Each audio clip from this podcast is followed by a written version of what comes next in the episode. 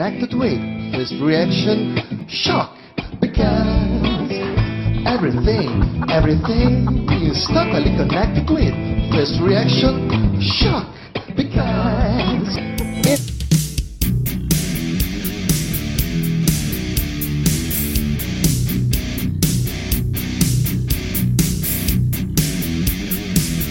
Allora, io la ringrazio Grazie, così, grazie spero di riaverla qui, Ho l'ho trovato in un umore buonissimo, è Sì, molto perché- meno aggressivo di prima, devo dire. No, ma è lei che è meno aggressiva di No, prima, non io. mai. eh, non- Ci stiamo addolcendo con l'età. Ma neanche per idea. Io amo essere una strega e anche una, una cosa peggio, magari. No, no, per carità. Poi il tema vero, il lavoro. su questo è stato molto chiaro il Presidente Conte. Ha detto chiaramente che qualora eh, Renzi staccava, staccava la fiducia al governo, non ci sarebbe stata la possibilità di ritornare con Renzi. Scusate, mi prendo un momento di tempo. La poltrona, tutte le menate sulle poltrone. La poltrona è un onore avere la poltrona. eh? Dipende se uno fa l'interesse della poltrona o l'interesse del culo. Nel senso che ogni poltrona deve avere un culo. Bisogna fare l'interesse della poltrona.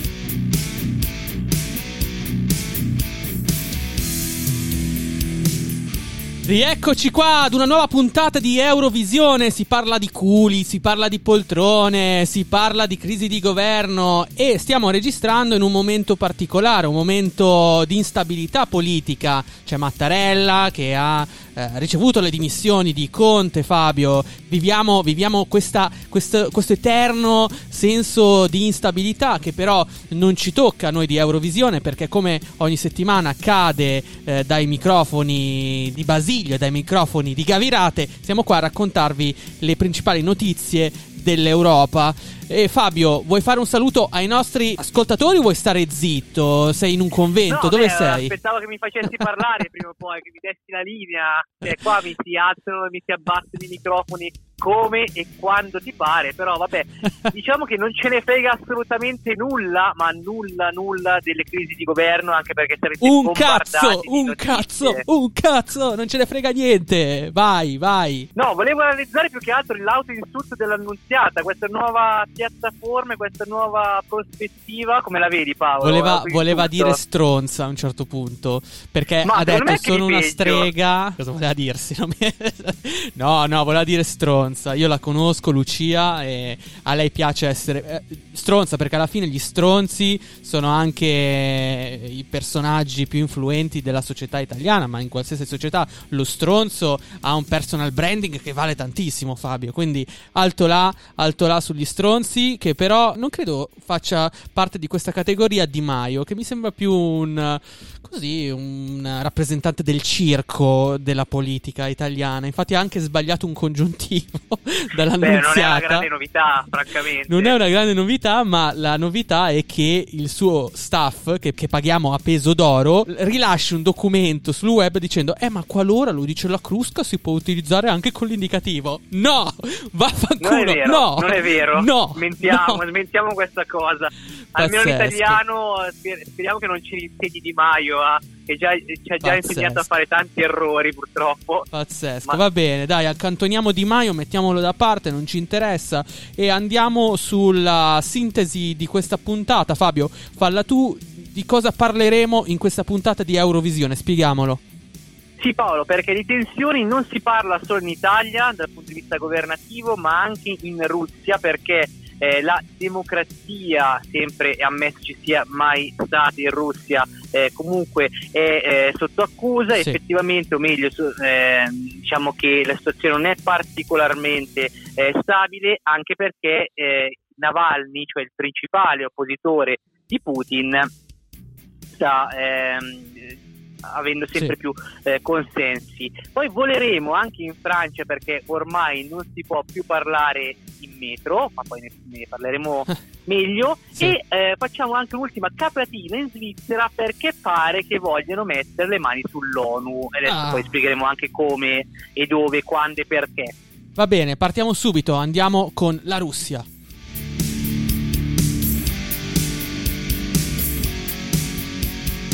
Il caso Navalny.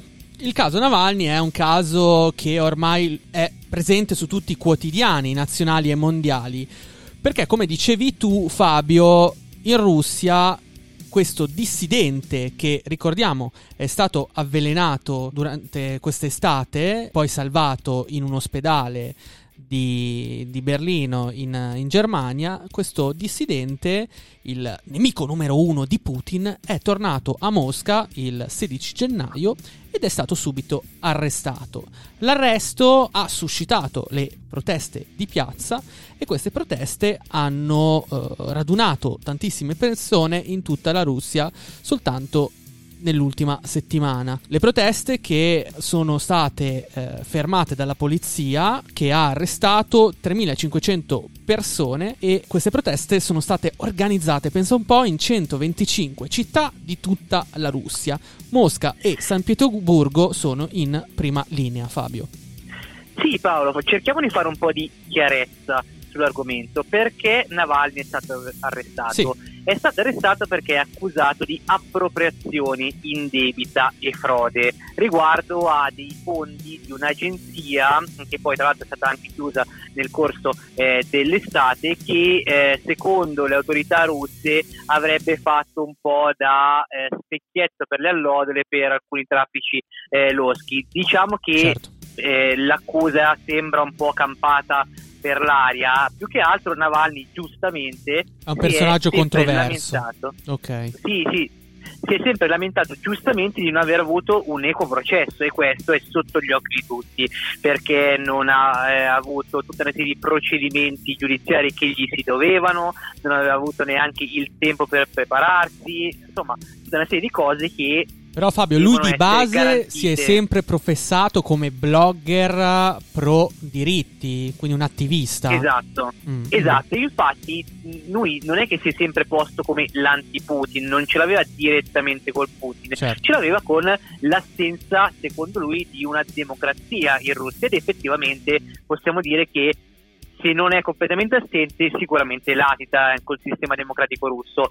Più che Chiaro. altro c'è da dire, caro Paolo, che effettivamente l'Europa in questo caso, per tornare anche a temi più legati cosa ha detto al l'Europa? podcast, eh, ha un attimo fermato, o meglio, sospeso Mm. ehm, le, eh, le decisioni su eventuali altre sanzioni, perché ce ne sono già state per l'affare eh, il tentato avvelenamento eh, di, di Navalny secondo lui e secondo anche delle fonti raccolte da lui stesso eh, ad opera dei servizi segreti russi e quindi sta decidendo appunto l'Unione Europea se metterne ulteriori oppure no. Ecco, diciamo che per ora non, ci- non sono previste, però non è da escludere che in un futuro se le cose dovessero andare Certo. male... ce Fabio, tu hai parlato di sanzioni, ricordiamo che l'Europa ha già sanzionato la Russia per la questione della Crimea, dei separatisti. E sì, in esatto, Ucraina. tra l'altro c'è anche quella questione, sì, sì.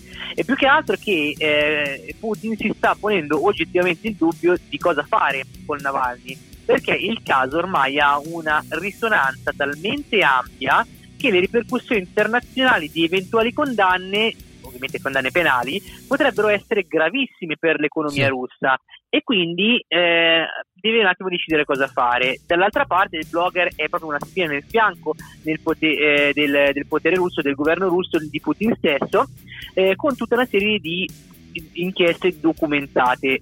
Un'ultima, in ordine del tempo, è quella sul famoso villone o castello eh, di, Sì. eh, di Putin, appartenente a Putin, che eh, però non sarebbe un'appartenenza ufficiale perché avrebbe usato un prestanome, ma di fatto eh, il costo di questo villone sarebbe di 88 milioni eh, di, scusami, eh, di mili- c- più di centinaia Sì, di milioni val- di, ok, di euro. ecco. No, dicevo, dicevo il numero 88 perché non è un numero a caso, perché il video che ha spiegato eh, che eh, appunto questo villone Sì. sembra appartenere a Putin ha fatto 88 milioni di visualizzazioni, quindi oggettivamente ha avuto una cassa di risonanza eh, molto molto grande. Sì, eh, guarda, sul Navalny abbiamo detto tutto. Alla fine è una questione che, mh, che, che verrà trattata dall'Europa, come hai detto tu, più avanti. Io mi permetto di dire soltanto una cosa ed è il pensiero di Varsavia, cioè della Polonia, che ha chiesto all'Unione Europea, in particolare alla Commissione che si occupa degli affari esteri, presieduta da Borrell, guidata da Borrell, ha chiesto a Borrell di, di sanzionare la Russia o almeno di fare delle dichiarazioni più forti, più vigorose a sostegno dei manifestanti che hanno subito eh, violenze e soprusi in queste ore. Un'altra cosa che mi ha fatto pensare è eh, un particolare della vicenda Navalny. Eh, io non so se l'hai letto, ma ho letto che mezzo milione di persone ha seguito la diretta su Flight Radar, che è un sito che permette di vedere le rotte dei- degli aerei. Ecco, eh, ha seguito, ha seguito l'arrivo di Navalny a, a Mosca ed è, ed è una cosa incredibile. Cioè, pensare che delle persone, che tantissime persone si colleghino a un sito che ha una sola una mappa con delle righe degli aerei. Ecco, quindi è molto sentito, è molto sentito, eh, sentita questa battaglia di Navalny che è una battaglia sicuramente non personale, ma una battaglia generazionale. Io ho visto molti ragazzi in piazza, dunque alcuni analisti, ho letto un articolo del, del- del New Times, in questo articolo del New Times si parla della ormai del crepuscolo delle oligarchie russe. Come sottolineavi tu, la Russia mh, non è una democrazia liberale, è una democrazia ho un Che po' di latita, diciamo ecco, così, che latita. eh, io trovo un po' di difficoltà a trovare un identikit preciso del governo russo. È chiaro, è un governo oligarchico. I pochi che governano sui molti. Dunque, questo sistema starebbe piano piano crollando. E il caso di Navalny sarebbe solamente la miccia, la miccia di un problema più ampio. E su Navalny eh, chiudiamo e passiamo, passiamo al prossimo step del podcast.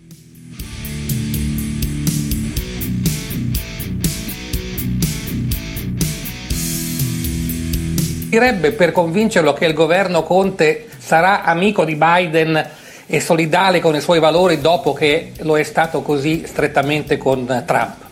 Il fatto che noi siamo amici degli Stati Uniti.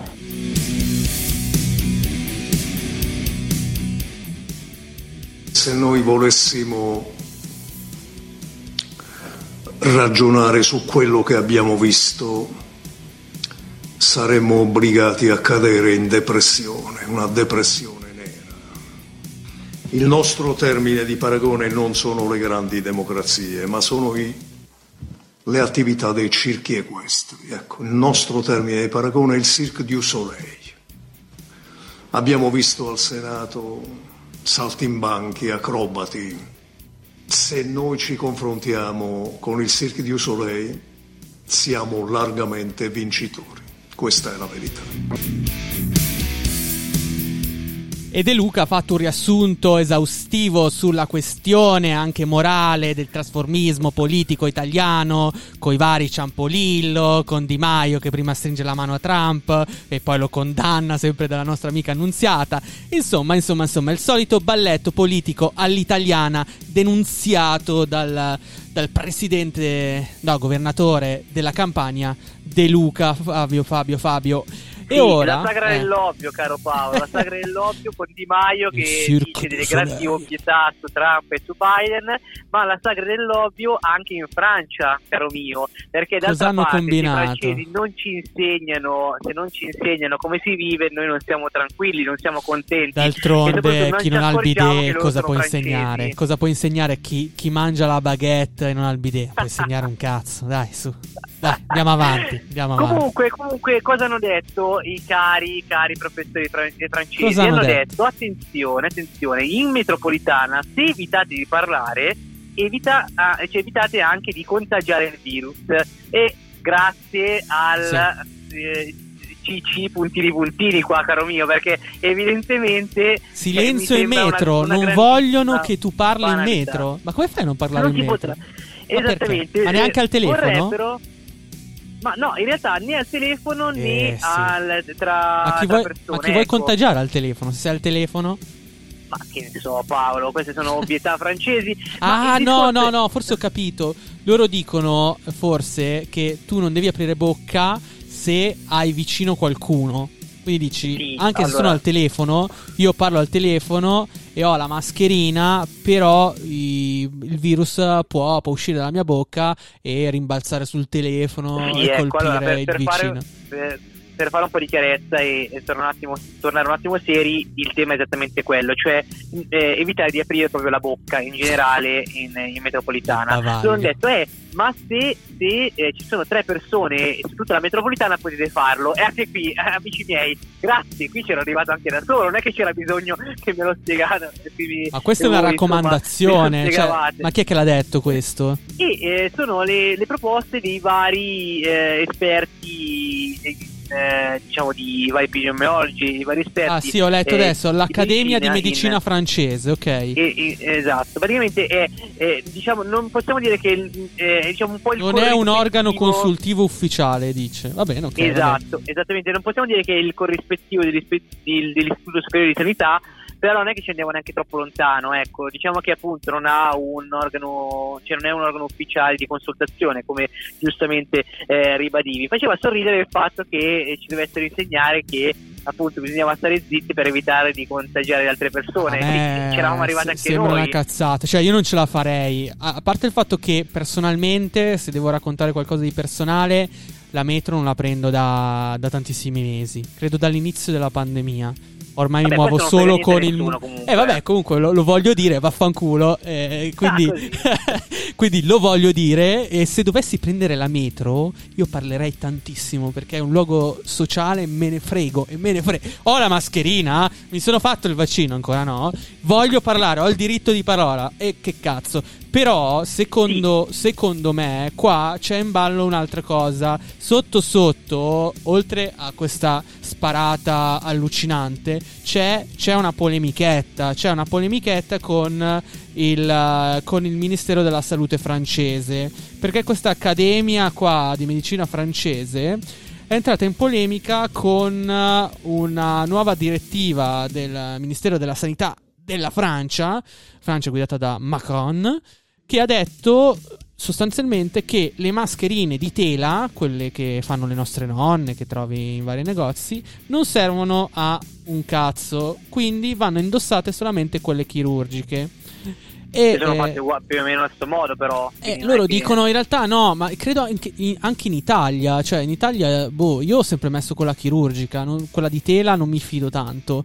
Però adesso in Francia hanno, hanno detto che è meglio indossare quelle chirurgiche e dunque l'Accademia francese ha fatto un po' di polemica dicendo, "Eh, sap- sapete cosa vi dico? Allora non va bene quella, quella mascherina, non va bene quell'altra, facciamo una cosa, stiamo tutti zitti e cerchiamo di evitarci il più possibile. Eh, certo, però sarà una vita infame perché già, già, già abbiamo poca socialità. Se incontriamo un collega sulla metro non possiamo nemmeno salutarlo perché sennò ammaliamo la vecchia o il bambino vicino a noi e questo, e questo cosa, cosa, cosa comporta? Niente, perché tanto si ammalerebbero lo stesso perché le mascherine non funzionano. Quindi Fabio, io sono più confuso di prima, ormai non so più a chi credere, dimmi tu cosa bisogna fare.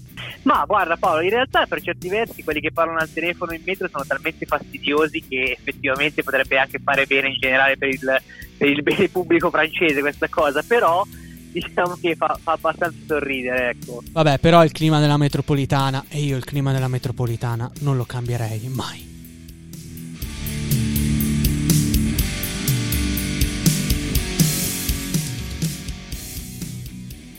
Mi era già successo che dei leghisti eh, dichiarassero vedo Lerner e capisco Hitler eh, o altre battute infelici di questo genere, ma arrivava il giorno dopo la telefonata di Bossi o anche di Giorgetti a dire scusa quello lì è un pirla, lo sai bene che noi non siamo quella cosa. Invece Salvini cavalca eh, questo modo di essere.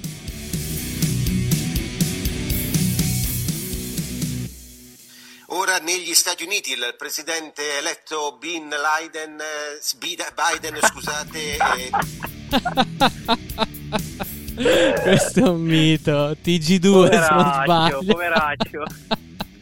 ma Bin Laden, ma perché? Il Io- live però penso sia la più bella che abbia mai sentito. Vabbè, sì, vabbè, uno il lapsus, il lapsus deve essere motivato. Perché Bin Laden? Sì, vabbè, perché Ormai Bin Laden è morto e si parla- sepolto. Sì, però si parlava comunque di Stati Uniti, di tensioni, ci poteva stare, dai. Mi, Bin Laden mi ha fatto morire, mi ha fatto morire perché è proprio una, una creatività pazzesca, involontaria. Allora, da Bin Laden abbiamo sentito anche un Gad Lerner incazzato che secondo me dice una cosa gravissima, che, che, che la Lega è sostanzialmente un, un partito di, di nazisti, eh, non lo so. Eh, se è stato minacciato a me dispiace, però eh, generalizzare fa sempre male, ecco, quindi porti gli esempi concreti e poi mh, appunto dimostri, dimostri di aver subito. Sono sicuro che le ha subite quelle cose lì, però non si può neanche generalizzare e dire che se un leghista militante della Lega, come lui dice, ti ha, ti ha insultato, allora tutti quanti della, della Lega ti vogliono insultare. Però Bisogna passando essere precisi, Paolo. Bisogna Eh, essere sì, precisi come sì. gli svizzeri. Come, come gli gli orologi come svizzeri, sì. Cosa hanno Esatto, combinato i nostri vicini di casa? Cosa hanno I combinato? nostri vicini di casa, i nostri vicini di casa eh, vorrebbero entrare nel Consiglio di sicurezza dell'ONU. Ora, Accidenti, ma non erano, non era la parte terza, com'è che si diceva? Non erano i Eh, la- neutrali d'eccellenza. Di, di neutralità, esatto. Tant'è che il loro slogan ricalca anche un po' eh, questa neutralità dicendo eh, un elemento in più per la pace. Questo Ah. dovrebbe essere diciamo, la campagna di marketing, di sponsorizzazione per la Russia, eh, scusa, la Svizzera all'interno Ok. del Consiglio di sicurezza eh, del- dell'ONU. Sì. Ecco perché si libererà un posto Un vacante bel eh, per il biennio, un seggio vacante per il biennio 2023-2024. Mm. Ora c'è da dire una cosa, che questo però non è un posto permanente, ok? Quindi comunque eh, era un particolare da, da sottolineare. Però eh, è curiosa perché effettivamente per la prima volta eh, loro dicono, eh, attenzione, però ci siamo anche noi. È Vogliono entrare in un che con- contesto, sì, più, più internazionale. Poi il, con- Sì, il, perché- con- il Consiglio di sicurezza è quell'organo che si occupa dei problemoni no, del mondo, quindi di guerre, è quello di che territori decide un po' le sorti. Certo. Esatto, quello che decide un po' eh, le sorti. Ah, loro sono bravi a negoziare, sì, beh, qualcosa hanno fatto. Sì, di- di- direi di sì, visto che probabilmente hanno nelle loro banche il patrimonio mondiale, la maggior parte del patrimonio mondiale, ed è effettivamente quello che è il motivo per cui probabilmente vorrebbero entrare Fai la pace o ti chiudo il conto. E il, il senso, eh, oddio, così è un po', un po' spiccio, ma neanche così, così spiccio, nel senso che il, eh, l'interesse è quello appunto di cercare di non isolarsi, come vorrebbero alcune eh, frange eh, di alcuni partiti in Svizzera, per Sì, esempio l'UDC, che è il partito della Sì. destra strovanista, diciamo, che ha, che ha sollevato la questione eh, ponendosi contro appunto eh, questa delibera da parte del, del Parlamento svizzero dicendo no, a noi eh, siamo se- sempre stati neutrali e sempre dobbiamo eh, rimanere neutrali, anzi più ci isoliamo meglio è, ecco, la maggior parte del Parlamento svizzero invece non la pensa così e eh, ci dice no attenzione, neutralità non significa isolamento, significa che noi siamo neutrali per quanto riguarda i conflitti, ma le decisioni le vogliamo prendere, anche perché ricordatevi sempre che abbiamo la maggior parte dei vostri soldi. Eh beh, questo è questa è una buona argomentazione, ma a me, a me ha fatto ridere come stanno cercando di accreditarsi nei confronti delle altre diplomazie. Ho letto, ho letto su Repubblica che è stata spedita una, una goodie Ah, beh, bag. bellissimo, Una bellissimo, bellissimo questo goodie bag che è una sorta di kit culinario che è stato mandato dal governo svizzero alle varie ambasciate straniere e consiste in un kit con un fornello con tutto l'occorrente per cucinare la raclette. Spero di averlo pronunciato giusto. Giusto, giusto. Che è un piatto Giusto, base di fette di formaggio. Io ho chiesto anche in giro in famiglia oggi, ma oh, conoscete la raclette? No, mai, mai vista, mai proprio sentita nominare. Vabbè, questo piatto tipico sono delle fette di formaggio e fa parte della tradizione culinaria dei cantoni alpini. Fabio, tu hai mai mangiato la raclette? No, no, però Hai dirò mai avuto una fidanzata di nome Raclette? Svizzera? Eh, no, Visto che e- tu abiti... questo. Ecco, bene. No, neanche questo, Paolo, però ti, eh, ti ricorderò sempre in tema di tradizioni culinarie svizzere quello che mi disse, quello che mi disse eh, una eh, vecchia signora che abita ancora nel cantone tedesco eh, E che fa la escort? che- No. dicendo che se non avessero avuto no, No, no, no, no, no, no. Ci- No, no, no, no, no. che mi disse, mi disse Paolo Sì. che se non avessero avuto l'Italia di fianco da cui farsi portare la roba sarebbero probabilmente morti di fame perché la ripita la, cuci- la cucina peggiore al mondo quindi ora io vorrei sapere la faccia di quelli che sono visti recapitare a casa il fornellino da campo perché questo è No, io con- spero un fornellino con i elettrico, pezzi dai. di formaggio Scoppiava- con i pezzi di formaggio tra l'altro un- un- uno stereotipo clamoroso di, di- di loro col formaggio bucato, l'emmental, eccetera, eccetera. Infatti, che ma ormai perché non l'emmet? Cioè, Perché non un po' di cioccolato svizzero questo sì, punto? esatto, ci mancava solo il cucù, il cucù, il cioccolato, eh, lo swatch e allora... eh, Ya, ya, molto buono, molto buono questo cioccolato, molto buono, molto buono. Grazie, amici Ah, svizzeri. gli svizzeri, gli svizzeri. No, allora fa. Allora, se vogliamo ri- riportare una cosa un po' più Sì. seriamente, c'è anche da porsi eh, alcuni, alcuni interrogativi. Per esempio, eh, anche pensare a come è nato il Consiglio di sicurezza dell'ONU. Il Consiglio di sicurezza dell'ONU è nato dopo la seconda guerra mondiale dai paesi che sono usciti vincitori della seconda guerra mondiale. Ecco, diciamo che E sono cinque. Quali sono, Fabio? Quali sono? Momento Trivial Pursuit. Vabbè, Il momento di Pulsit sono eh, uno il- l'abbiamo nominato sì, prima. Che cosa? La Russia. La Sì, Russia, abbiamo- vabbè, normale, ha esatto. vinto. Gli Stati Uniti, Vabbè, gli Stati Uniti. chiaro. Le potenze dell'intesa di fatto, cioè scusami, dell'intesa, scusami, del- degli alleati, quindi eh, Gran Bretagna Sì, e, Francia. ehm, e Francia. E poi? anche la Cina. Ma dai, ma sai che io non me lo ricordavo. Cazzo, La Cina, la Cina. ma anche Beh, ah, la Cina, incredibile. D'altra parte, e purtroppo in qualche modo bisogna fare anche i conti con il gigante cinese. Dicevo Paolo, come tu eh, ti stai occupando anche in questi giorni, perché siamo Sì. vicini anche ai giorni della memoria, Sì. gli svizzeri non è che sono stati sempre molto disponibili e aperti verso le altre popolazioni, soprattutto in tema storico e soprattutto in tema di seconda guerra mondiale, perché ri- riparare in Svizzera, per esempio, era, un te- era qualcosa di molto difficile ai tempi, Certo. quindi anche dal punto di vista storico c'è da fare una riflessione su quello che, che chiedono gli svizzeri. Diciamo che i tempi cambiano, però attenzione, bisogna sempre ricordarsi dove si è partiti e da dove eh, nascono le cose. Assolutamente, e l'adesione della, della Svizzera all'ONU, come tu hai ricordato, è anche un'adesione fresca fresca di 19 anni fa.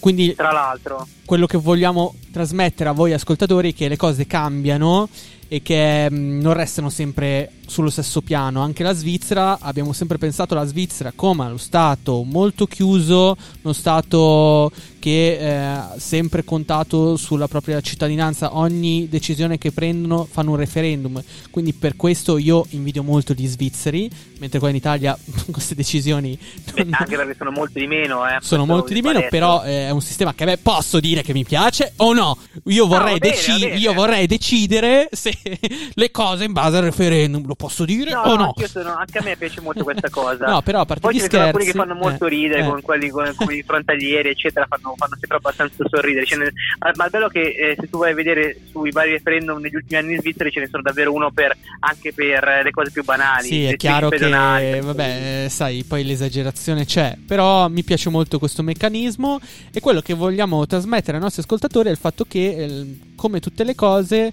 eh, noi viviamo in un perenne cambiamento e anche la Svizzera ormai non è più la Svizzera di una volta, la Svizzera neutrale, lontana da tutti, ma una Svizzera che eh, vuole inserirsi anche in un contesto internazionale perché tutto ormai è collegato e la globalizzazione è un fenomeno accertato e sotto gli occhi di tutti. Fabio, Fabio, Fabio, siamo arrivati alla fine di questa puntata. Io ti devo chiudere il microfono, mi spiace.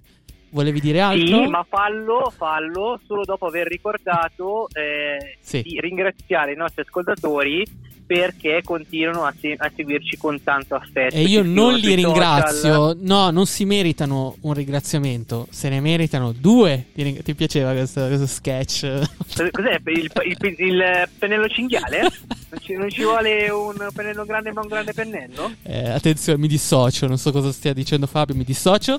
Eh, mm, detto questo, eh, senti come rimane muto sotto, perché stavo dicendo, ma cos'è che ho detto di sbagliato? Non lo so, poi riascolteranno gli altri, al massimo risponderemo ai commenti. No, però voglio ringraziare veramente chi ci sta seguendo, chi ci manda messaggi, ragazzi. Stiamo per tornare in classifica, gli ascolti crescono, le iscrizioni crescono, siamo molto contenti, quindi restate con noi, seguiteci, questa community è bellissima, eh, andiamo avanti, andiamo avanti che poi torneremo insieme nello studio e, e ritorneremo a fare radio come piace a noi. Adesso siamo in podcast e vabbè.